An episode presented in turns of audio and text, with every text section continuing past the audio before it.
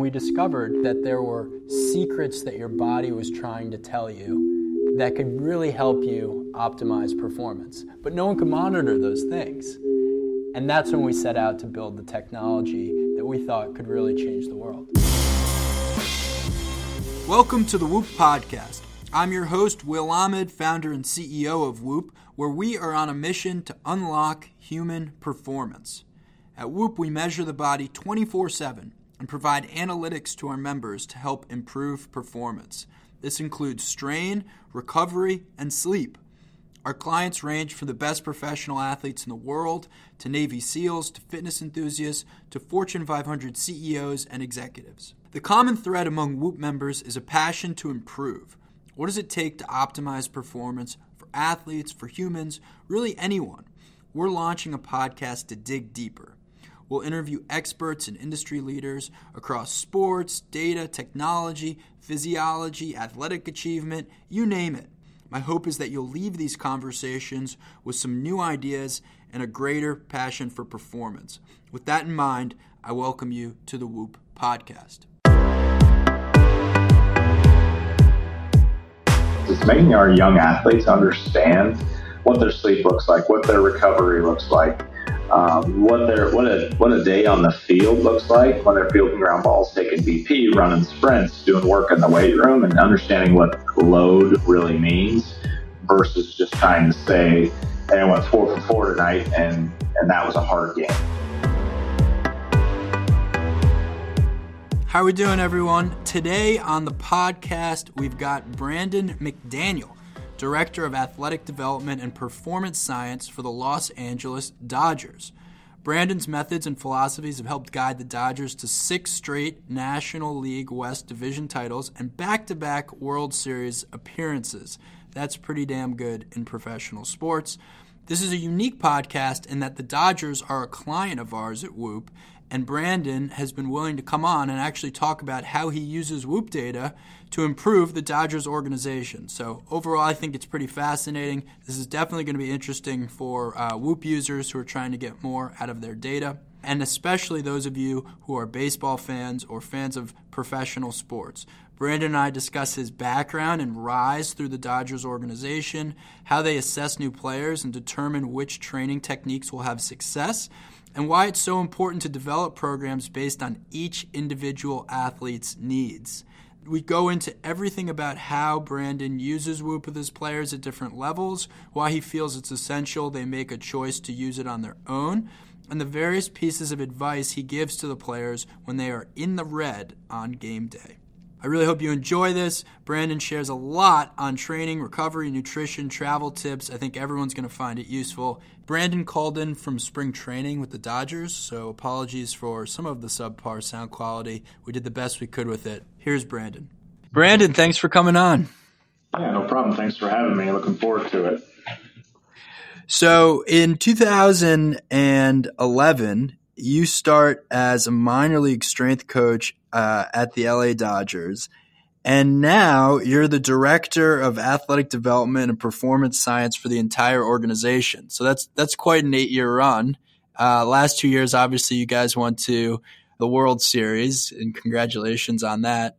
I guess talk to me a little bit about those early days in 2011. You joined this organization. Did you expect to uh, be overseeing the whole thing? Uh, you know, it's uh, eight years seems like about eight weeks as fast as it's went.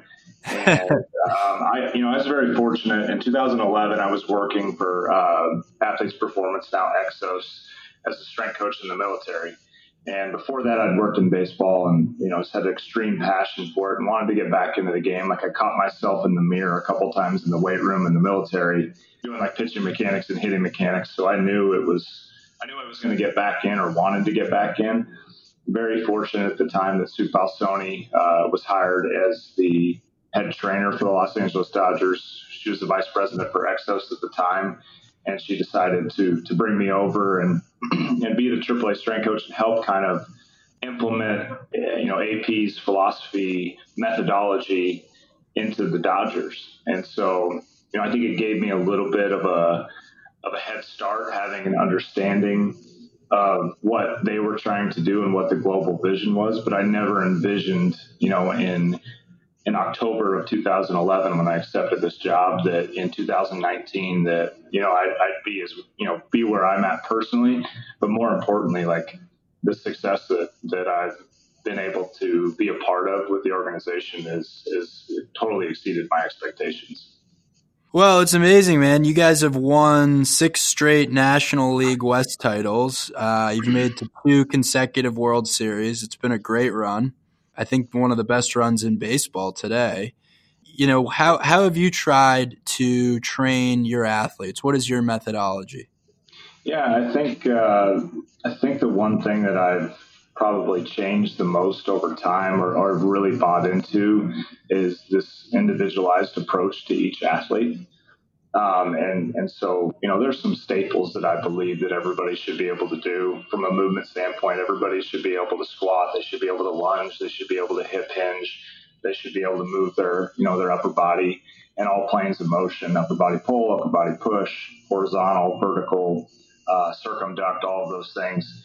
Uh, so, you know, from that standpoint, it, it's really the diagnostic standpoint that I take a lot of pride in. That if you walked in to our weight room at the major league side, you would be able to see that you know all the athletes look like they're doing very very similar stuff but it's all tailored to them and all the way down to the dominican that's the goal is to make sure that that you could walk in and say that's a Dodger program, that's a Dodger workout or methodology, but we've tailored that to 16 to 18 year old Latin American kids.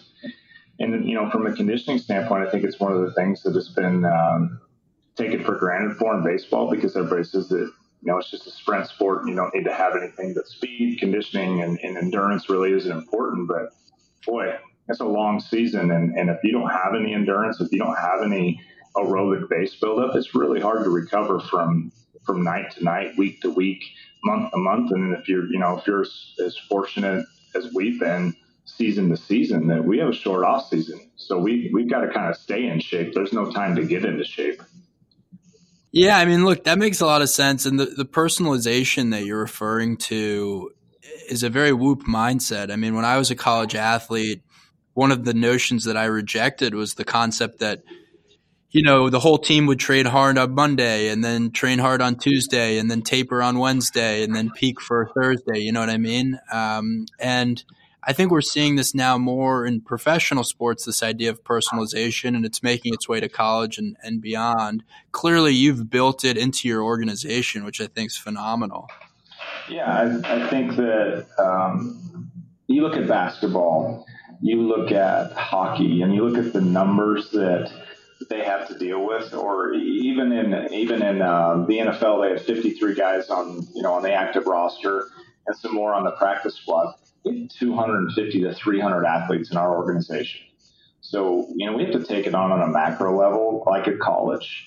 Um, but I feel like that that our staff and, the, and what we've developed here over time, we've really taken on the micro inside of that macro, which is, which in my opinion is has put us in a good position to put our athletes in a really good position to be successful physically. So walk me through this. Like I'm, um, I'm a minor league player. You guys just picked me up. Uh, what's the process now? Now that I'm a Dodger. Yeah, I mean, it starts. Uh, it starts with a simple conversation and uh, creating a relationship with the player, understanding why they're why are they at this level. Let's say we trade for we trade for somebody at the deadline, or or we uh, you know, we draft somebody, whatever it, it might be. We got to know why you're here. Like, what made you really good? You know, are you a power guy? Are you, you know, a, you know, high velo fastball guy on, on the mound, or, are you more of a finesse pitcher? Or, you know, from a hitting standpoint, do you you drive the ball to the opposite field, or are we counting on you to hit 30 home runs for us? Uh, you know, and then it's understanding what what did you do from a physical preparation standpoint to get here you know, were you a big weightlifter? Where did you go to a college that believed in the big three and you guys bench press and deadlift and, and back squat quite a bit and you already have an engine built up versus, you know, acquiring somebody that's maybe a little bit younger and, and, and trying to decide, you know, we need to build, we need to put an engine in this guy. He's got a V4 right now. We need a V8 to support what we think he can do as a baseball player. And then from there, it's, uh, it's, you know, movement screens and, and understanding how these guys move from head to toe. You know, can they extend their toes? Can they can they get pronation supination at the forearm level to you know it's a fine baseball's a fine motor movement skill. And and so understanding how all of those things play together, and then we take a look at the at the physical numbers and, and understand how they jump and how they run and how high they jump and how fast they run and you know are the mechanics off? Are you a really fast runner with a long backside that potentially over the course of a 162 game season plus playoffs plus spring training, that there's a potential you might go down with a hamstring strain. And, and so trying to understand a, you know, like an FMS or uh, a segmental movement screen and B, the global movement, how they, how they run and how they rotate and, and how they jump. And we try to tie all of that together let the athlete have a ton of say in what they do because we want them to own it. We want them to feel like they came up with their program and it makes sense to them. Obviously, we're you know some guys we we lead them to the water a little bit more than than others that have maybe been around for a while. And then really, it's about it's about paying attention to the game. And we have very little time with these guys in the off season and, and a time to quote unquote train. Um, so once we get them, it's it's now supporting and accommodating to those baseball moves that they need to be able to do on the field. Well, you touched upon a lot of really interesting concepts there. I mean, the first concept was just around listening to your athletes and, and trying to have an understanding of where they're coming from. I'm curious uh, when it comes to the diagnostic test that you're referring to. How, uh, what exactly are you guys testing, and what um, how does that vary by by position? Well, I mean, you you take a look at uh, you take a look at a, a, middle of the field player, a shortstop, a second baseman, a, a center fielder. Like they're going to be able to need to move, and they're going to need to be able to cover some range and, and be fast. So we'll, we'll we'll test them for speed. We'll test them for mobility to make sure that they can get in the positions to support the speed. We'll test them for strength, uh, whether that's you know, a lower body strength movement or, or even an upper body strength movement because I think there is some correlation and association there with speed. And what what speed test? Uh, it depends. You know, it depends. I don't I don't typically go into too much that we uh, that we we do. We feel like that's proprietary to us, but we you know it's pretty. You can read between the lines when I say we'll we'll take a look at how somebody accelerates uh, and, and, we'll take sure. a look at somebody's top end speed. And there's a lot of like at the major league level, we have a lot of ways to look at that because we can uh, we get information in game, not in game, but from the in game uh, to kind of support what we're seeing. Uh, you know, does the guy get a good jump on a baseball in center field, and what top speed did he reach? The guy that went from first to third.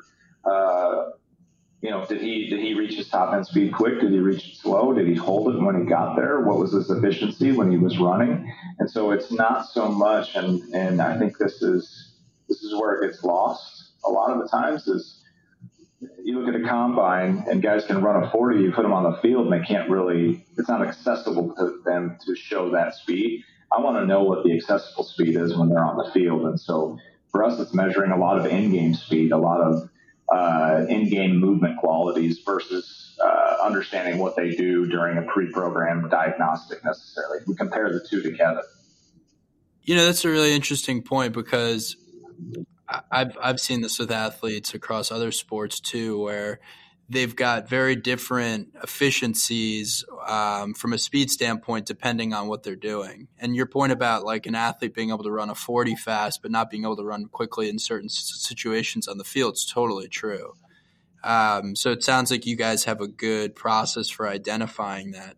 Now, the in-game data is that something where you're looking at video software to try to pull uh, various speeds. They have, uh, you know, Major League Baseball uses Statcast. Uh, which is the you know the, the system that is it's available to you whenever you're watching a game and you see a an exit velo or you, you know they say that Cody Bellinger runs 29.3 feet per second whatever it might be like that's the software that they're using uh, to gather that and there's I mean thousands of metrics that they gather every night like you're you gotta you gotta have some idea where you're looking because you can get lost in a lot of data pretty quick.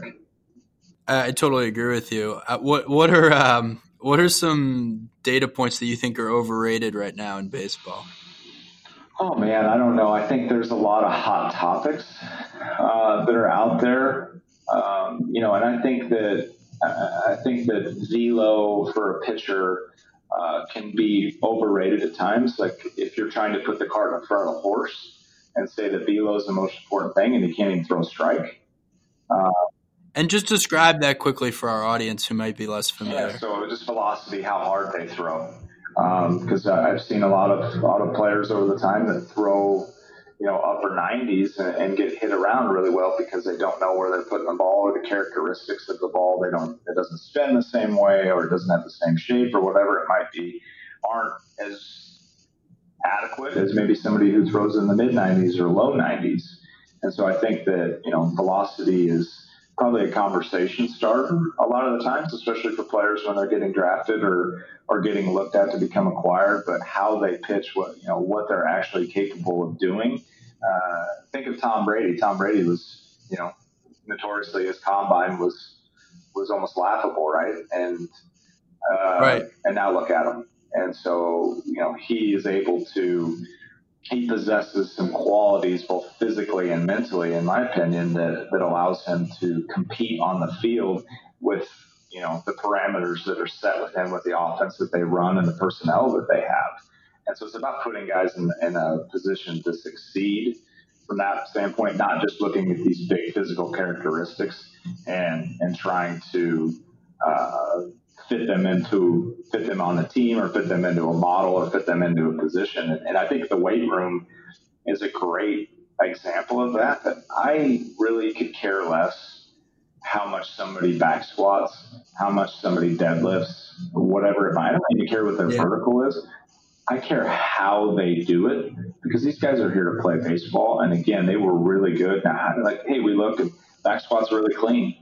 It's really good. Front squat's really clean. It's really good. But we can add some strength to that, which might increase our size of our engine, which might increase this player's capacity on the field versus saying blanket, everybody needs to be able to back squat, you know, two times their body weight, deadlift two times their body weight, bench press one and a half times their body weight, whatever it might be. Uh, on the velocity side, I mean, I, I, would consider myself a bit of an amateur when it comes to understanding baseball, but it seems to me from a, from just like maybe the last two decades, top speed for pitchers has gone up quite a bit. Like I'm trying to think in the early 2000s or or end of the 90s, like I don't remember as many pitchers being able to pitch like 100 miles an hour. What what do you attribute to that? Do you think that that's like people have gotten better at the mechanics. There's different um, techniques from a strength standpoint or an agility standpoint. Or do you think people are paying more attention to velocity so that it's bubbling up more? Yeah, I think that gets the four minute mile phenomenon, right? Like one guy broke four minutes, and then six months later, there was you know a ton of other guys that were able to do it, and I think that it became the new norm in baseball to throw hard, and it almost became uh, a reason to get drafted or acquired or to be put on a roster or whatever, uh, whatever you were looking at. And so I think I started training more for it. I think in the last 25 years, the last 30 years, uh, strength and conditioning has become a, a much larger component of baseball. Um, even in, in the 13 seasons that I've been around, um, you know, baseball baseball has really taken on strength and conditioning. So athletes are bigger, they are stronger, and they're working on throwing harder more often. So I think that that sounds like a pretty simple recipe to to increase velocity. Um, you know, Eric Cressey's written some really good posts on why he thinks velocity uh, has changed, and I think you throw a couple of those same variables in there with weightlifting and with size. Uh, and, and, I think, and I don't don't quote me on this, but the uh, I think the average fastball velocity is up one mile over the last like 12 or 13 years. And, and or yeah. maybe, maybe to your point, maybe early 2000s. And uh, you look at that time, like that's when a lot of these things started to get implemented. And one mile per hour for an average, uh, statistically to me, sounds pretty significant. Uh, that, that that many people have thrown that much harder over the course uh, of the last, you know, decade, decade and a half for that to jump up that much. Yeah, and then it has interesting implications for hitters as well, right? Yeah, it's uh, you have less time to make a decision, right? and and so there's I even saw you know I've, I've seen different things on changing the mound height or the distance or things like that uh, to make it probably to make it a little bit more uh, offensive and, and the game to be a little bit more offensive so they, they have a better chance. But yeah, I mean, you know, over the last 10 years or so, the pitchers have had, it seems like a pretty strong advantage. Now, I will say on the other side of that, that like hitting is, is definitely making some strides in, in that area as well. And you, you read about swing changes and exit velo, how hard to hit the ball to the bat, or launch angle, what, you know, what's what's kind of the angle that's coming off the bat or the swing is meeting the ball. Um, and so, you know, I think that hitting is uh, doing everything it can to, to kind of catch up to that right now. But and and that too probably has a lot to do with the game and and who's watching it and why they're watching it. And for me, um, it's kind of like the Super Bowl. The Super Bowl was a defensive struggle, or you could say it was offensively challenged, or, or you know whatever way you want to look at it. I thought it was a really good football game, and uh, maybe I'll maybe I'll be like Trey Wingo here and, and say that I was into it. That was a that was a really good football game, and I think pitching too, like a one nothing baseball game is beautiful, or a two one game. That's a beautiful baseball game in my opinion. Um, and I think I think that typically we you know fans like to see more offense and more plays and, and more reasons to uh, jump out of their seats versus, you know, a no walk, nine inning shutout, 85 pitches. It, to some could be boring. I, I look at that and say, like, that's, that's a masterpiece. I was actually at the Super Bowl this year, and I, I, I enjoyed it as well. So I, am with you on like the hard grind from a fan standpoint. Although I don't know if that's as mass market. Um, but I, I, can appreciate how, from a statistical standpoint, and from your point of view, like why that's a sign that everyone's executing at a really high level. Yeah, yeah, um, I, I totally agree. So I want to talk for a minute about about Whoop because we're proud to have uh, the Dodgers as clients on the platform, and I know you've been uh, using the technology for quite some time. So, so tell me how you were first introduced to Whoop. Um, yeah, so we've uh, we've went around we went about it a little bit uh, different than probably a lot of organizations. Like I want my athletes to want to use this.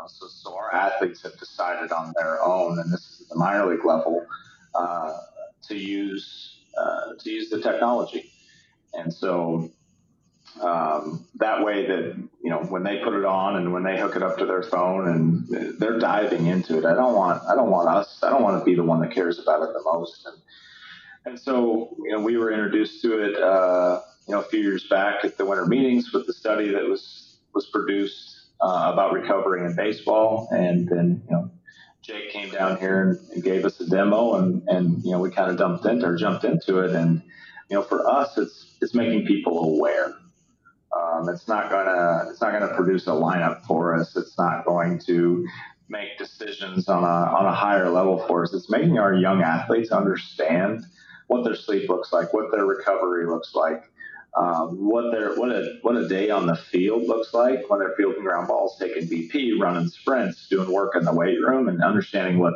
load really means versus just trying to say, "Hey, I went four for four tonight," and and that was a hard game. Well, you know, I, I appreciate um, I appreciate the fact that uh, you, you, treat it as a voluntary thing. You know, so much for us and onboarding professional athletes on Whoop is making sure that they themselves get comfortable with the data. And I've always believed that athletes first should should you know see a reason to monitor this about themselves, like understanding your sleep, understanding your recovery, understanding the stress that you're putting on your body that to me feels very fundamental if you're a professional athlete. So I think the way you rolled it out to me sounds really, really smart. And to the credit of the Dodgers, like I've just noticed that you guys as an organization, um, and I haven't I haven't actually worked as directly with you guys as as maybe I'd like, but I've just noticed from a distance that the Dodgers organization is very thoughtful about these things. Like it seems like you have a forward thinking point of view on technology. I know you're doing like a technology accelerator there, although we haven't been involved in any of that. Um, and then, you know, clearly the organization's empowering people like yourself to, you know, to invest in technology and, and use it to, uh, to improve. So, you know, talk a little bit about how culturally that got that that's become important to you. Yeah, I think it's with anything. Um, we want an organic environment around here. Um, it's very important that uh, we don't forget why we're here and, and why the players are here and why they got drafted or acquired. Um, and, and, we're here to support them, especially on an athletic development side. Like we're, we're here to support those careers. So I never, I never want to walk in and tell somebody that I have the answer or one of our strength coaches has an answer or our sports scientist has an answer. Uh, we have a tool for you to support you uh, in, in becoming a baseball player. And I, I, think across the board with our organization, Andrew Friedman, our president of baseball operations, Jeff Kingston, our new vice president, Brandon Gomes, uh, you know, uh, director of player development. Like it's um, it's the same in every room, every department when you walk across here. That you know, you roll this out here, you get some uh, momentum going with it and the players will take it and run with it, and we'll we'll learn more about it through letting them just kind of organically take it on. You know, jamming it down their throats, saying you need to wear this this band, or you need to wear, you know, you need to do a questionnaire for us every day, or we need to figure out your HRV, or you need to do a vertical jump for us uh, to find out what your fatigue levels is. Because then they go, whoa, whoa, whoa, what are you trying to do? Are you trying to uh, are you trying to get me better or are you trying to point out the things that I don't do well? And so and it takes a while. Don't get me wrong. When we changed the food for the Dodgers uh, back in 2015, Gabe Kapler, the now the manager of the Phillies, like instrumental and kind of taking what I said was my five year plan and turned into a five week plan. Nice. And, and rolling out, like he, he had a way about him, and it takes time to change. Nobody likes change. You and I don't like change. Like, um, it's it's hard and it, and it's it's tough to understand. And so we just really feel like it's important that that guys do things uh, because they they understand that they need it and they understand that they want it and they understand that they like it. Well, you know, for for our audience listening, like what you described, I imagine sounds very intuitive, but I have to say, just for a second, that it's actually quite unique and um, I mean, Whoop now works with um, tons of professional sports organizations, and so I've seen technology implemented in different ways. And unfortunately, you have some organizations that have more of a like, "Hey, we pay you; you're going to do this" attitude, and it's just one, it's just bad for the culture. Period. But two, it's a really bad way to implement anything new because then you don't have the buy-in from the athletes themselves. And those are ultimately the the individuals that you're trying to help um, you know perform at a higher level. So it's it seems so counterintuitive to to go about it any other way than than what you're describing. And you know, I won't name any organizations, but I'm sure that you've seen this throughout major league, you know, other areas of Major League Baseball, or, oh, yeah. of course across sports in general. I, I think that um, I could give you 20 scenarios early in my career where I did it. Yeah. And uh, I call it my dusty toy box. Like I got a, I got a bunch of toys, uh, tech toys that we've gotten over the years that are sitting in a box over in the corner that have been collecting dust because we didn't get buy-in the right way. And I think to the average listener too, that works a full-time job, that thinks about from their perspective – the way that they like to be talked to by their by their superiors, how they like to be viewed by their colleagues. We're trying to create the same environment here. Like these these are these are young men that this is a professional job. This is their sport. In the minor leagues, it's a little bit more of a you know apprenticeship. You're kind of learning learning what you need to do to get to the highest level. Um, so there's a little bit more education down there, but nobody nobody wants to be told what to do. Now, on the other side, I think I think all players and I think all humans thrive off of structure, but I don't think structure and demands are necessarily the same thing. And so we try to set up a really nice uh, structure for everything that we do. And then within that, the players kind of take it on. And, and so, you know, the band, for instance, like somebody might be somebody might not be recovering because their workload score, their their strain score is too high, or somebody might, might not be recovering because their sleep isn't as good. And so you know, we're not necessarily uh, using it the same for everybody. Right. And, Smart. And, and, and so like we kind of find that out. And I think the second thing that a lot of organizations do, and again, I'll raise my hand and say I've been this way in the past too, is like, hey, let's do a study. Let's turn this into a study. Well, nobody wants, no, no player wants to be a, go back to the first thing I said, like we individualize everything. Like, I don't necessarily want to create a study every time we get a new piece of technology or a new metric we're trying to track. I want to find out, like, we know this is important. Let's just find out where you're at on the spectrum and then let's implement it from there. Well, I like that a lot. So, okay, so I'm glad Whoop isn't one of the, the technologies collecting dust, and I love that you guys are obviously on the platform. Uh, talk to me a little bit about how you'll uh, you'll use the data. Like if a player has been on Whoop for a few weeks, or maybe they're just early in the process, and they, you know, will you have players come over and ask you about certain data points, and how how will you respond to that? Yeah, so it's um, and this is true with anything, whether they're on Whoop or not. It's uh, workload monitoring is has become very popular and uh, probably taken the wrong way too. Like number one, we never want to tell a coach or a player that they can't do something. We just want to give them suggestions when they've done a lot or a little, um, and, and about their potential kind of progression and regression with that. So know, for me, going back to the conversation piece, uh, a Whoop band is a conversation starter. Any any any tracker should be a conversation starter with a coach, with a player, with a manager, with a trainer, whoever it might be. Say, hey, I'm not sleeping well. I did not sleep well last night, and no matter what, there's a game at seven o'clock that you've got to be ready for.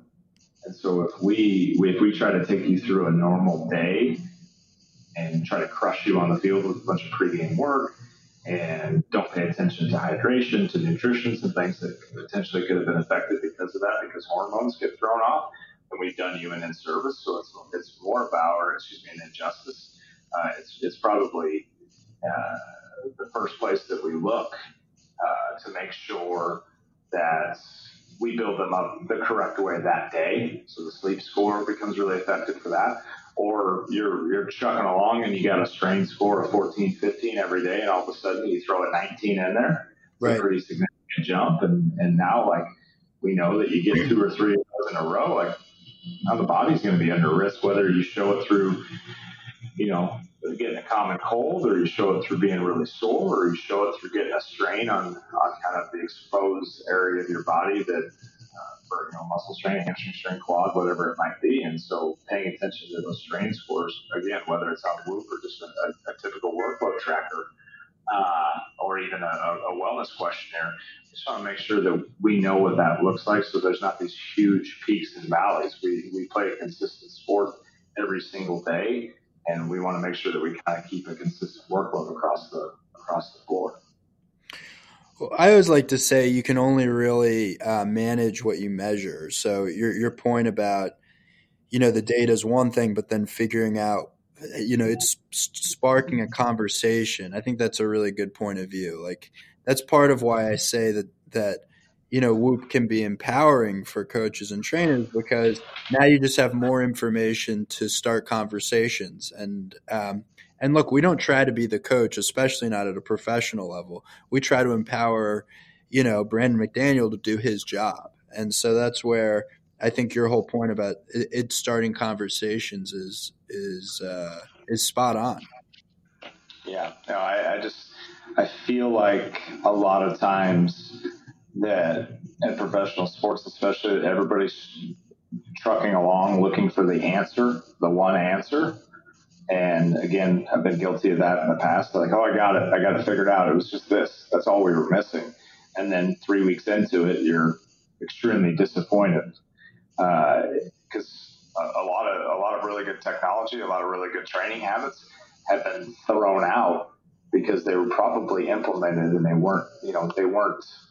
Uh, they weren't the right diagnosis and the right prescription for that athlete. And so we threw we threw them all out versus saying, well, wow, that was a really good tactic. We just picked the wrong guy for it, but that would be a really good tactic for this guy. How do you manage the psychology of the data? You know, sometimes the data will say something maybe you don't want to hear, right? Like okay, today's a game day, but Whoop says I've got a red recovery, or Whoop says I didn't sleep well last night. Um, you know, maybe it's noon and I come to you, Brandon, and I'm like, hey, uh, Whoop says I'm run down. What should I do? Yeah, it's again like, what's the goal for the day? What do, you know? What do we have that day? Is it? Are you playing tonight? Are you pitching tonight? Is it a workout day? Is it a? I'm playing tonight. Let's play this out. What, what are you yeah. telling me to do? And you're in, and you're you're playing tonight, and you're in the red. Yeah. And have you been in the red for multiple days? Uh, let's say yes. Okay, so it's been a rough week, and how do you feel right now? Uh, I feel, um, you know, I'm, I'm, optimistic, coach, but I'm I'm a little tired. Okay, and what did you what you feel like last night after you get done with the game? Uh, I was pretty tired, to be honest. Okay, so rough night of sleep for you. Yeah, and that's what the data says. Okay, good. Well, and so, and uh, you know, I think it's really important to uh, to just double check with the athlete because there's sometimes that that they're really good at lying to themselves, or there's sometimes that you know they, they did fall off their wrist, or right. they uh, or the dog was in bed and and somehow messed some things up. Not saying that's happened with Whoop because it's connected to you, but there's other sleep trackers I've used in the past. And from there, it's like, all right, the most important thing is seven o'clock. You got to have you ready for seven o'clock. And so let's let's go through some strategies. You're really sympathetic right now. Let's get let's get on a foam roll for a little bit. Let's uh, let's make sure we stay out of the hot tub. Let's let's get a little bit of light cardio in and try to wake the you know try to wake the system up. You know, how have your meals been today? Have you eaten already? Like, yeah, I ate a bunch of carbs already. Okay, like hormones are off. You're gonna feel really hungry. You're gonna feel like your blood sugars off. Like, let's get some good fat in you. Go get an avocado. Go get a little bit of, of bacon and then a little bit of carbs at the next meal, or you know, a chicken breast and some broccoli and a big piece of avocado. Like, let's try to stabilize you a little bit. Lay off the caffeine. I know you feel like you need to drink up a lot of it right now, but it's going to make you get really high and it's going to make you really get low. And be careful with too much sugar. Okay. Yeah, got it, coach. That's great. All right. As we ramp up, all right, take it easy. You take 20 ground balls every day. Yeah, maybe look at taking 10. Okay, you take four or five rounds BP. Yeah. Well, once your swing feels good, let's get out of there before then. I don't want to. I don't want to put you in a position to fail tonight. But like when enough's enough, get out of there. And then when you come in after BP, take it easy. Okay, it's we don't. You don't need to be on your phone. You don't need to be tweeting. You don't need to be texting everybody. Like have a little bit of you time and and and try to try to rest a little bit. And then when it's time to ramp up about an hour, 45 minutes before the game, let's make sure we get some good carbohydrates in us. Let's get some good fat in there so we stabilize that blood sugar. And let's go through a nice active warm up. And I promise you, we're going to get through this thing. Wow, I love that. I mean, there was a lot. There's a lot there to unpack. That was really interesting. So, the the first couple of things that you said, which um, which I like. So you, you, talked about the idea of foam rolling and not doing any uh, hot tubs. So, uh, foam rolling. Why, why do you think that's important? Because I think when you're sympathetic, like the best thing that we can do is get tone out of you, and and not necessarily trigger points, but just trying, almost like a massage of like trying to relax. And right. so I, when you're and when you don't sleep, you're going to become very, very, very sympathetic. You're going to overcompensate. So I just want to try to balance that out in some way. Um, a hot tub really stimulates you and it really gets the blood flowing. And so in some cases, I think it's really great. In other cases, I think it just, when you get out, you're even more exhausted uh, because of the heat. And, so you know, those are kind of my two, uh, my two go-tos right yeah, away. That makes a sense. The and cardio, the cardio to stabilize, try to stabilize your heart rate right now. Like try to get quote unquote a flush try to wake the body up, try to get some lubrication on the joints after you do that foam roll, and I think you'll your body will feel a lot better. And like even if you still have a little bit of that uh, feeling that you feel like you're flying or floating, at least we got your joints under control. Really interesting. So that's almost like a flush for the system where, you know, maybe you jump on the treadmill for 10 or 20 minutes or the bike or jump rope or something. Yeah. Yeah. And jump rope would probably be a little bit too impactful for me, but be walking, yeah, walking, uh, walking on a treadmill, doing a movement prep. Uh, oh, so even as low low intensity as just walking. Yep. Yeah. Got it. And will you ever recommend someone to take a nap? Oh yeah, or, yeah, absolutely. And it it all goes into the day and where we're at and where the space is. And some guys don't feel comfortable taking naps, and some guys, whether it's for mental reasons, they think they're going to be judged which I think we're getting over that in professional sports. Um, or they just they can't wind down, but sitting in a dark room, um, wearing some blue light glasses, wearing some red light, you know, some red. Yeah, that's cool. And just trying to trying to tune out a little bit, and we have to time that perfectly. So you know, number one, we don't wake you up at the wrong time, and number two, we don't bring you down so much that you can't come back. What do you think's like the optimal amount of time uh, before a game to take a nap if you're going to? Oh, I think it, I, I really think that's going to vary depending on the athlete. Uh, you know, I think there's some guys that that probably go through early work and and like to take a nap from two to three and feel like that that's a that's a really good time for them. And I think there's some guys that can take a nap as late as five as five o'clock. And when the game's at seven. And the game's at seven, I wake up at yeah. six and feel really good. It all kind of depends on where you're at. And that day, if you're the starting pitcher that day, like taking a nap at five o'clock is going to be impossible because there's you have one start every five days. Like everything, so you're amped up. Yeah, you're, you're amped up from the time you wake up in the morning, and you're also like you have to prepare. You have to prepare for the other team. It's like you're going to be doing that pretty close up until game time, until you start warming up. So that might be an afternoon guy versus the position player who plays every night and like chills out every night when he comes in at five o'clock off the field. And at five, you take a you take a short nap and feel pretty good.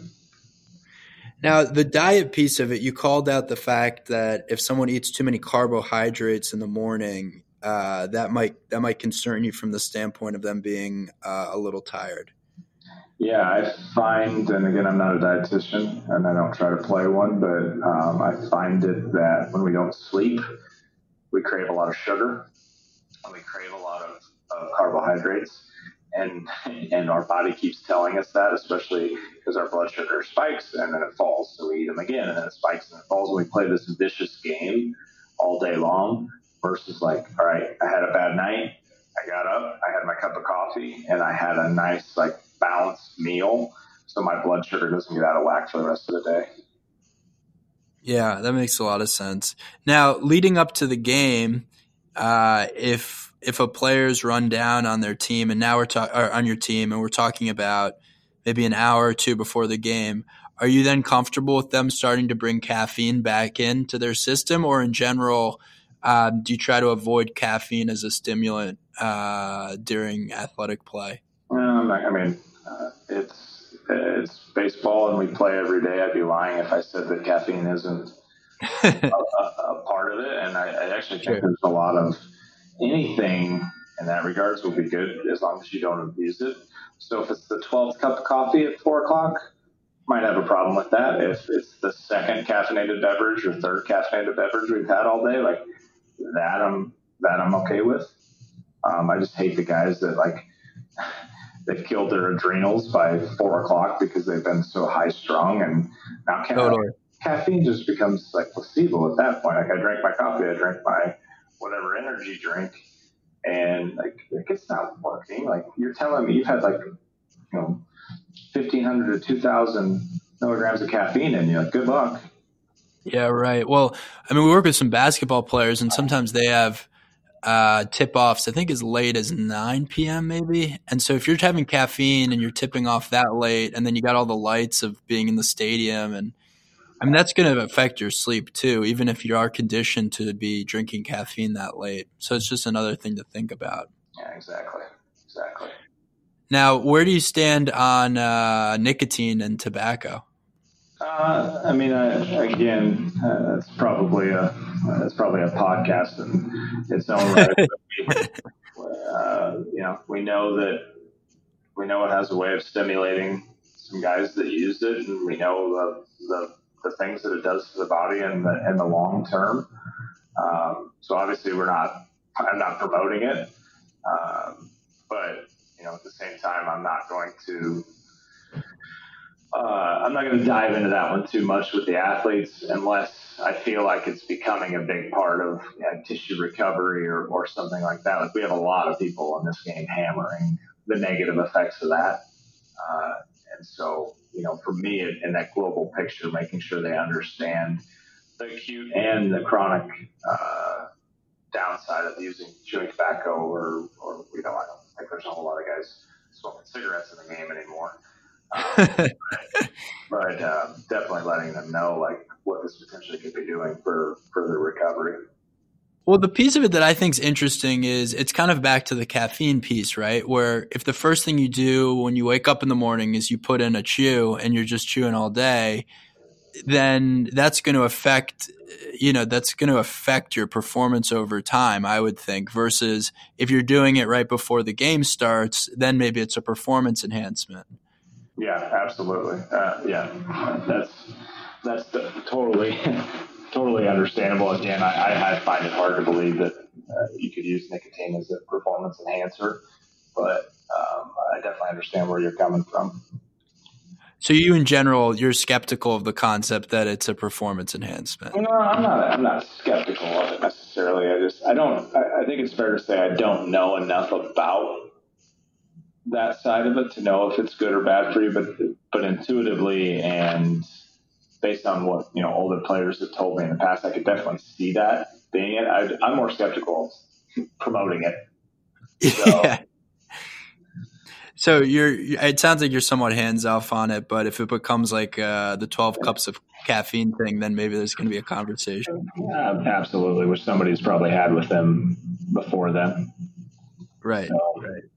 Now, uh, how about travel? How does that fit into the equation? And and what are some of your favorite maybe tips for the consumer market around how to how to beat travel? Is one of my favorite questions for podcast guests.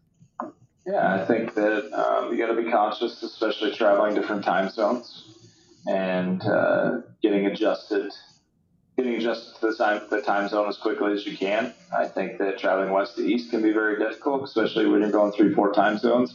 Traveling east to west seems to work out uh, in your benefit, but we've still had some guys that, that struggle with that, especially if we've been on the road uh, on the East Coast for 10 days. And uh, I think that diet becomes a huge play in that as well. I've read a lot on fasting traveling right now and done it myself a few times traveling overseas, and it's been really beneficial for me uh, when I when I get to wherever I'm going that I adjust the time zone by having a nice meal and being tired after that and, and kind of uh, either falling asleep for a long period of time or if I did sleep on the plane, maybe getting a couple hours of deep sleep. That becomes really helpful. So um, talk through the fasting piece of that, Brandon. So you said that you you'll fast before you get on the plane. Uh, I will fast. Yeah, how long leading up to it? Um, depending on you know if it's a twelve or twelve to eighteen hour trip, like I'll I'll try to go the the full twenty four. Uh, oh, good for you. Without eating, and all I'll have is some fat, and I'll have some you know, some coconut milk or I'll have some aminos or something like that to keep it going, drink a lot of water. And yep. then, uh, you know, when I get there, then I usually crush and try to fall asleep. And, uh, you know, the shorter, the shorter trips, um, depending on when I leave again, it could be a 12 hour fast. It could be a 16 hour fast because I didn't, I ate before I left for the airport. And, you know, that three hour window of getting to the airport, getting checked in, getting on the plane, and taking off 12 hours of flight, and an hour on the backside. It might be a 16 hour fast. And so I, have done it a little bit different, but every time I've noticed, uh, other than just uh, being on an airplane and watching everybody else eat isn't very fun. But when I get there, I, I definitely feel like there's a there's a benefit to it. Um, you know, I think so with some with something like that, and sorry, we'll come back to this, but with something like that, now that you've seen how this makes you feel, uh, and you've kind of been the guinea pig of it after doing some research on it, will you then, you know, go to a couple players and say, "Hey, this is this is um, something I tried, and it might work for you if you're having trouble with travel"?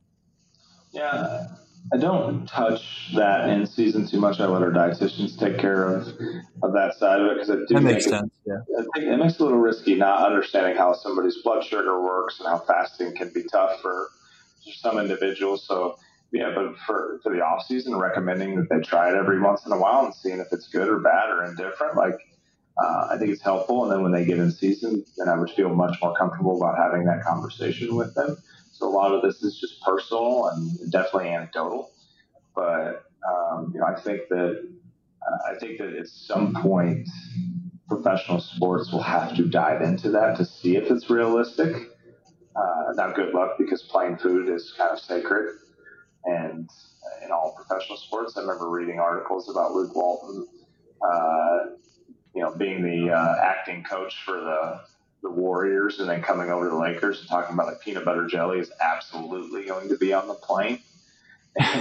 so there's just some like some sacred sacred part of that that that will will probably always hold true. But if we are looking at travel as affecting recovery, and we're not looking at nutrition as something that can affect travel or be a part of travel, then I don't think we've done far enough as an industry. Yeah, I mean that that makes perfect sense to me. The idea that you've just got all these different factors and you're trying to weigh w- what's the most important, and then you're trying to weigh that for each individual. And yep. again, that goes back to why I think um, you know measuring a lot of this empowers you to manage it because if you don't know what the effect was on your physiology, it's hard to know that fasting was effective or ineffective, or um, it's just less. It's it's more difficult. Let's put it that way. Yeah, no doubt, no doubt. Now you were saying a couple other things about travel that you think are helpful. Oh, I think movement movement is the most important piece. Yeah, that's that. a great point. The, the ankles and the blood flow that you get from sitting, like getting up every hour, moving around. If you have, you know, if you're a viewer on a private plane or a charter and have access to a little bit of space to get down and do some elbow to instep and some circles, you know, some ankle circles, some Kelly Starrett stuff, like I think that's really important. Even laying down, having your feet up to get that blood to rush out and back up through the body, I think is extremely beneficial. And it, keeps from the stiffness when you get off the plane and, and kind of the full feeling of your lower half when you get off the plane. And that can accelerate your recovery and that can accelerate the way you feel the next day, whether, you know, whether you're going on vacation and you want to go walk on the beach and not feel like you're tripping over your your fat toes because they're filled up with blood, or or you're an athlete that needs to get ready to play the next day. Like it's all comparable and, and has some pretty strong parallels in my opinion. Now, I've had I've found benefits personally by trying to exercise like closely before the flight or or closely after landing. This is more so for flights that I would say are over six hours or eight hours. So you're talking about a longer duration. Have you found that at all personally or with any of your athletes? The idea of, I mean, even just doing like 15 minutes on a bike or something, I find helps me feel much better when I when I land um, in a new destination. Yeah, I think uh, you, you mobilize some physiology and you mobilize some anatomy, and, and that can be very helpful. The one thing I usually caution our guys is like going too heavy or working yeah. out too hard, and now you're going to sit for six to eight hours. Um, that is that to me it can be pretty disruptive to the next day. But yeah, by and large, like uh, getting guys to move around in the morning before we fly out and move around when we get there is, is definitely going to accelerate that. What are some other recovery modalities that you guys use or you believe in? Um, you know, there's all sorts of different things out there right now, right? Um, cryotherapy is very popular right now. Um, contrast therapy is very popular right now. You mentioned foam rolling earlier.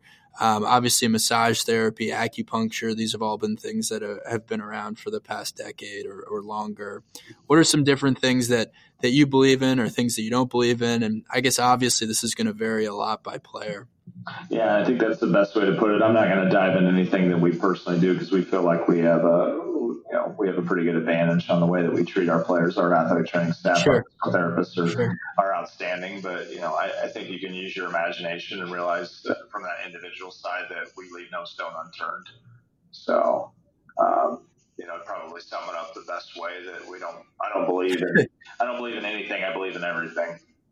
That's smart. So, okay. Um, how about more generally speaking? How will you think about a player who's you know, in his mid 30s versus a player who's in his early 20s? Yeah, joints. It, it starts to me with joints, and like guys, like they just they got one time to get ready to go every day, and uh, you know, young players can kind of uh, can kind of ramp up and cool off, and ramp up and cool off as as many times as they want to until they reach that reach that certain threshold, whether it's age or innings or at bats.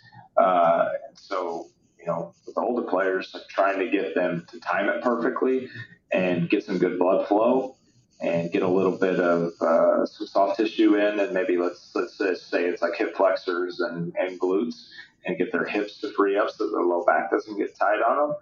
And some movement prep, and on with some. Let's just say it's an easy day. Some med ball drills, some rotational drills, and then on your way into the cage and and, and onto the field. Versus, you know, the younger player can get away with, like I said earlier, like ramping up and ramping down and lifting a little bit heavier and and moving around quite a bit whereas the, the timing for them isn't as important. It's more of the education of what it's going to be like in a few years that becomes important. Do you find you ever have to manage that sort of like that different um, psychology between the players? Like, you know, obviously you're talking about a very individualized program. And if you've got an older player doing something that's going to take longer or be slower, and you got the younger players doing something that's a bit of a quick hit, like, is there ever a little bit of jarring between uh, the old and the young in that regard, and you're sort of just telling people to stay in their lane? Yeah, I mean, there's uh, the the educated or the experienced athlete. To me, always tends to remind or uh, let the younger athlete know that they're not going to be able to do that forever. And so there's there's always that that old young jab that's kind of kind of fun to watch. And then there's, yeah. there's a little bit of this like a young player comes to the big leagues for the first time and they maybe they're playing with their their hero or the guy that they grew up watching and they they see how long it takes them to get ready every day and they're like holy cow I had no idea he's putting a full day in just to get on the field and then he's got to play and so uh, I never see too much jabbing from younger to older uh, yeah. it's, it's more of like amazement they're like wow that's insane so, um, but you know, and then again, the older guy will remind him, like, you'll be here too one day. Just wait. Yeah, I've found uh, from my interactions with professional athletes in the past few years that it's it seems to be more common for young players to admire the older players who have been able to have those sort of extra honeymoon years, if you will, or you know, where where someone's kind of got three more years on their career where maybe everyone else was, you know, didn't see that coming. Uh, it does seem like something that's a, it's a popular moment in sports, and I think the fact that some of the best in their game, like Tom Brady or LeBron James, like you know, even even Tiger Woods now coming back from injury, they're they're setting like a good example around that. Do you notice that culturally as being something that's talked about more? It's just the concept of extending careers. Yeah, absolutely, absolutely. I think it's just a little bit of like taking care of the front end uh, and making sure that they don't do too much early on that they can't recover from later on in their career. And, right. And then there's obviously like, yeah, you can take it as far as uh, not eating nightshades or, or whatever, whatever foods that you don't want to put in your diet. I, it's pretty well documented that a lot of our guys don't do dairy because um, I feel like it helps them recover better and get rid of inflammation, but but also just taking care of their bodies in the weight room and, and uh, building up building up enough stress tolerance for the field that it doesn't break them down. What are um, what are some supplements that personally uh, you buy into? And it could be related to sleep, or it could be related to performance. Yeah, I think the the one thing that I personally probably buy into most is uh, magnesium. Yeah, that's uh, a good one. I just don't know if I can get enough of it.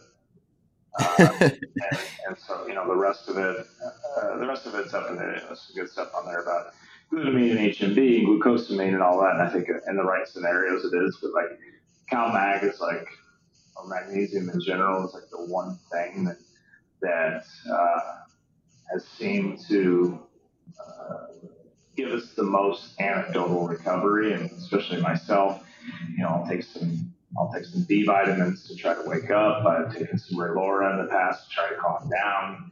Uh, cortisol manager or whatever it might be that has it in there. And that's about it. I'm not like creatine and caffeine and beta alanine and all that stuff. Listen, I, I know it's great. I just personally am not at that stage in my life that I'm trying to be up there, right. or I'm trying to trying to find ways to calm down.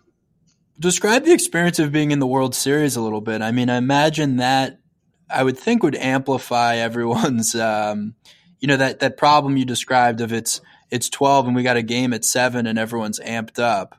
like what are you thinking about at that point? I imagine maybe you're amped up too. How are you trying to manage everyone's bodies during uh, what's obviously such a high spotlight time? Yeah, uh, it's about being available, and, and yeah, and what I've noticed, and I've only got two two years, twelve games to draw on on those two World Series. It's about being available because everybody's going to be a little bit different. So it's, uh, it's, from a personal level, I just try to wear it, and and from uh, a professional level, it's just if a guy needs to do something to calm down at 1 a.m., like I want to be there for them, or if they need to wake, if they can't, you know, stay asleep and wake up at 6 a.m. and need to move around and do something smart, I'd much rather be there for them. So, so your point of view personally was like, I just need to be on call 24 seven, you know, for, for this period of time. Yeah, no, that, uh, that, that's probably the best way of describing it. And from a, I guess, uh, a technique standpoint, you're just adapting to um, what the players are going through. Um, I guess what are what are a couple examples of things that, that players go through during the World Series? No, I just I think I, stress management. Yeah, I think I was just describing it to like some guys that can't sleep and they and they wake That's up. That's probably the biggest thing, right? Yeah, and they they need to, or the guys that like get there really really early because it's uh, it's obviously exciting. And yeah, totally. There's a lot of stimulus going on, so just trying to find ways to there's a there's a center balance for all of this. And to me, if I had to describe myself from that standpoint, it's finding balance. So when with all the lights and all the cameras and all the celebrities and all the people and all the interviews and all the you know, all the people that want a piece of them, offering them balance, a quiet place, somebody to talk to, a foam roll, a bike, whatever it is, uh, that's what that's what I want to be there to bring him back to the center line and not add to the can you sign my ball, can you sign my bat, can you sign my World Series hat just stresses him out, in my opinion, with, with, when there's too much of it. Yeah, I mean that's a very whoop mindset. The idea of um, you know for all the stress you're putting in your life, trying to find recover to go with it. So uh, I like that. What was your what were your stats like during that time period? It sounds like you weren't you were you were necessarily uh, as optimized for yourself. So it sounds like maybe low recovery. Yeah, depending on um, depending on where we were at or how much travel. Like plane rides, I got some sleep, uh, and you know, I mix in four. I'm a, I'm a guy that I can be in the green with four and a half five hours sleep. Wow. And, and so, and I think I think the whoop's just being nice to me at that point. um, Whoop is not known to be nice. It, it's known to be honest. So uh, you must yeah. uh, you must have figured some things out personally. Yeah. So, I, but I can still you know I can still get in the 80s with with four four and a half hours if I take enough uh, magnesium, if I eat a good enough diet, if I don't get too stressed out, if I get a, a solid like not too low, not too high intensity workout in, like uh, I can kind of pull it off. And yeah, but in the World Series, I, I'm sure it, it looked like a stoplight uh, blinking Right. Yeah, right. Um, is is uh, meditation something that you do personally, or you you've seen players starting to implement? No, I don't. No, not really. But I, I do a lot of yoga. Um, yeah, more for the breathing. Yeah, more for the sweat and the breathing than for actual yoga. Which I think that's probably what yoga is: is for the sweat and for the breathing. But obviously, the joint lubrication and mobility and flexibility. But you know, for me, um, for me, just getting in a hot room and, and sweating it out and being able to like get into my diaphragm is is hugely beneficial. And that, that I do see happening. I just don't, I haven't seen meditation really kick on yet. So when when the season ends, do you find that there's a little bit of a crash, like your body sort of uh, crashes after you know so much adrenaline for for you know such an intense period of time, or is it kind of the opposite, where maybe now you're relaxed because you're under less stress? Uh, every year's been a little bit different. Um, you know, I think that there's mentally you can let up a little bit, um, and and physically, uh, physically, I always describe it as it's never the fall, it's the landing, and uh, your body can be messed up, and things can hurt, and while you're falling, you don't feel it. As soon as you hit the ground, you obviously feel it, and uh, so I think at the end of the year, I'm usually a little bit more sore, and I notice a few more little things about my body that I've kind of just driven through in the past. Now, for you personally, um, I, am reading here that uh, at one point you lost 70 pounds in six months. Is that accurate? Yeah, no, it is. Uh, my freshman year. It's an amazing transformation. Yeah, my, my freshman year of college uh, was, uh, you know, as a senior in high school, I always wanted to play baseball, but football probably was going to be my ticket. And uh, snapped my ankle and foot on, on the first day of pads my senior year, and you know, played on it way too soon and did some things that probably led to some injuries later on in my career. But um, made the decision pretty late that I was going to play baseball, and was overweight. was was built like an offensive lineman, and so I didn't really know how to go about it. And I don't know if I was mentally tough enough to go about it. But something about my freshman year of being on my own and you know not not having not having my mom there to rescue me or my my family there and, and like having to kind of start learning how to fend for myself. Like I really got into fitness. I changed my major to physical education at that point. I really got into running. I really got into I don't I don't want to say eating healthy, but eating less at that point. Um, and it was the first time in my life that I ever sought out something that long term and was extremely successful with it. And so, as much as like from the health benefits that I got from losing all that weight, I think it set me up for the rest of my life from a mental standpoint. Um, what are some uh, influences in uh, in your life when it comes to uh, health and fitness? And I mean, it sounds to me like you're someone who you know likes to learn about about this space and and is trying to continue to evolve. So what are what are some things that you like to do to to learn more and you know over time maybe develop an edge? Uh, the best continuing ed that I get every off season is traveling to see players, and so I get to I get like a behind the scenes look of every popular trainer and every popular physical therapist, and uh, really get to dive into them because of my athletes. And so I just I, I, I pick things off, and some of them are, you know, a better way to train a 22 year old, a better way to train a 35 year old like myself, a better way to talk to my parents about health. Um, so that that's kind of been my big go to is getting to meet all these amazing people out there in the field and, and understanding what they uh, what they do, and then you know it's trial and error after that for me personally. Like I'm a guy that will do some not Tim Ferriss. I'm not gonna travel around the world uh, doing these different things. I don't have the time to, but I, I definitely like. That's how I. That's how I got into intermittent fasting. That's how I've gotten into. You know, I've tried uh, carb loading, back loading at, at, the end of the night. I've tried uh, keto. I've tried uh, Zone or Atkins or, or all these different diets out there. Like feel like if I have a personal perspective on them, it's a lot easier for me to talk about it. Just like you said with the surgery thing, like me going through, it's extremely yeah. beneficial. Same thing with the diets and stuff. Uh, and it sounds like there's a good culture in baseball about you know around uh, you know around sharing things that are working, uh, or at least you know otherwise you would you probably be less effective traveling around and getting to talk to to players or other coaches on what they're doing. Yeah, it's I'm I'm all for mentorships. I'm all for continuing ed. I'm all for seminars and courses, and I go to some of them myself. But um, a lot of times when you go to a course, they're giving you a problem and a solution that only have to do with that course.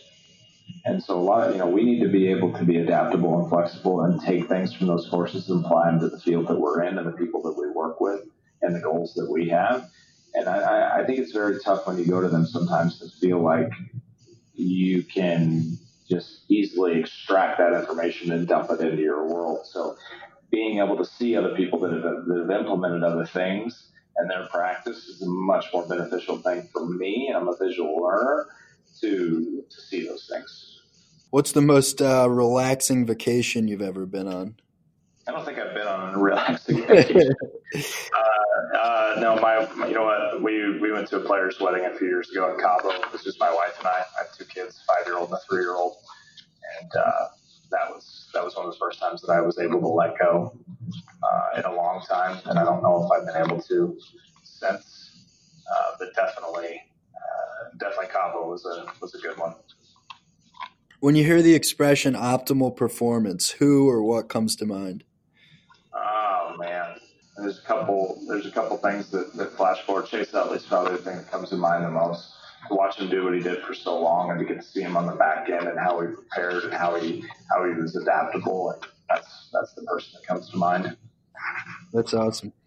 Well, um, you know, this has been really fascinating, Brandon. If people um, wanted to learn more about your philosophy or um, they wanted to find you, like, is there any anything online that you'd point them towards, or how can people find you if, if appropriate? Yeah, I'm not a I'm not a big or, uh, social media guy, uh, but I uh, I am always open to conversation and questions. My my personal email is uh, bdmac bmac excuse me bdmac23 at gmail.com, and I'm always open to questions and and thoughts and, and concerns and, and great conversation. I, I need to get better uh, with the social media, but right now, if I have 20 minutes to spend with my kids or my wife or my athletes, I'm, i usually choose that over social media. Um, but I definitely love, I definitely love, uh, I definitely love chatting, emailing, you know, shadowing things like that. So the easiest is my personal email.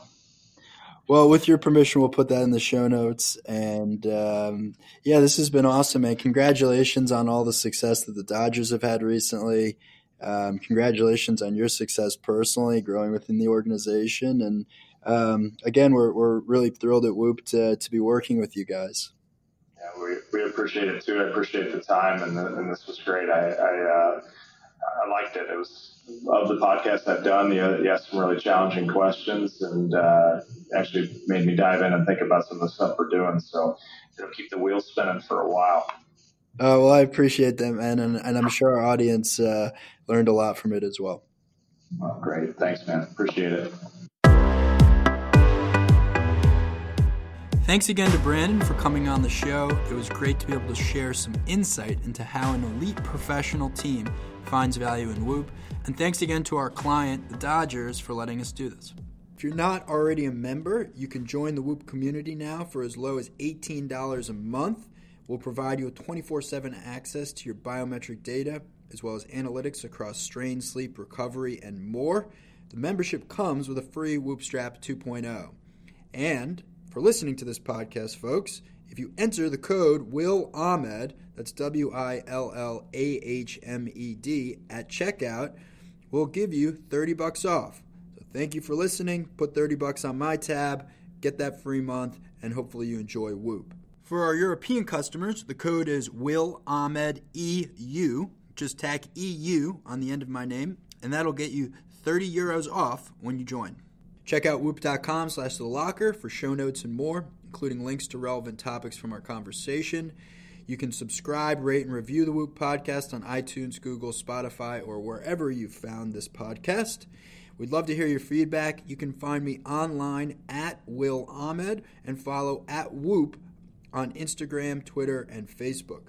You can also email thelocker at whoop.com with any thoughts, ideas, or suggestions. For our current members, we've got a lot of new gear in the Whoop store. I suggest you check that out. It includes 6, 12, and 18 month gift cards, help you save over time. We've got new bands, new colors, new textures.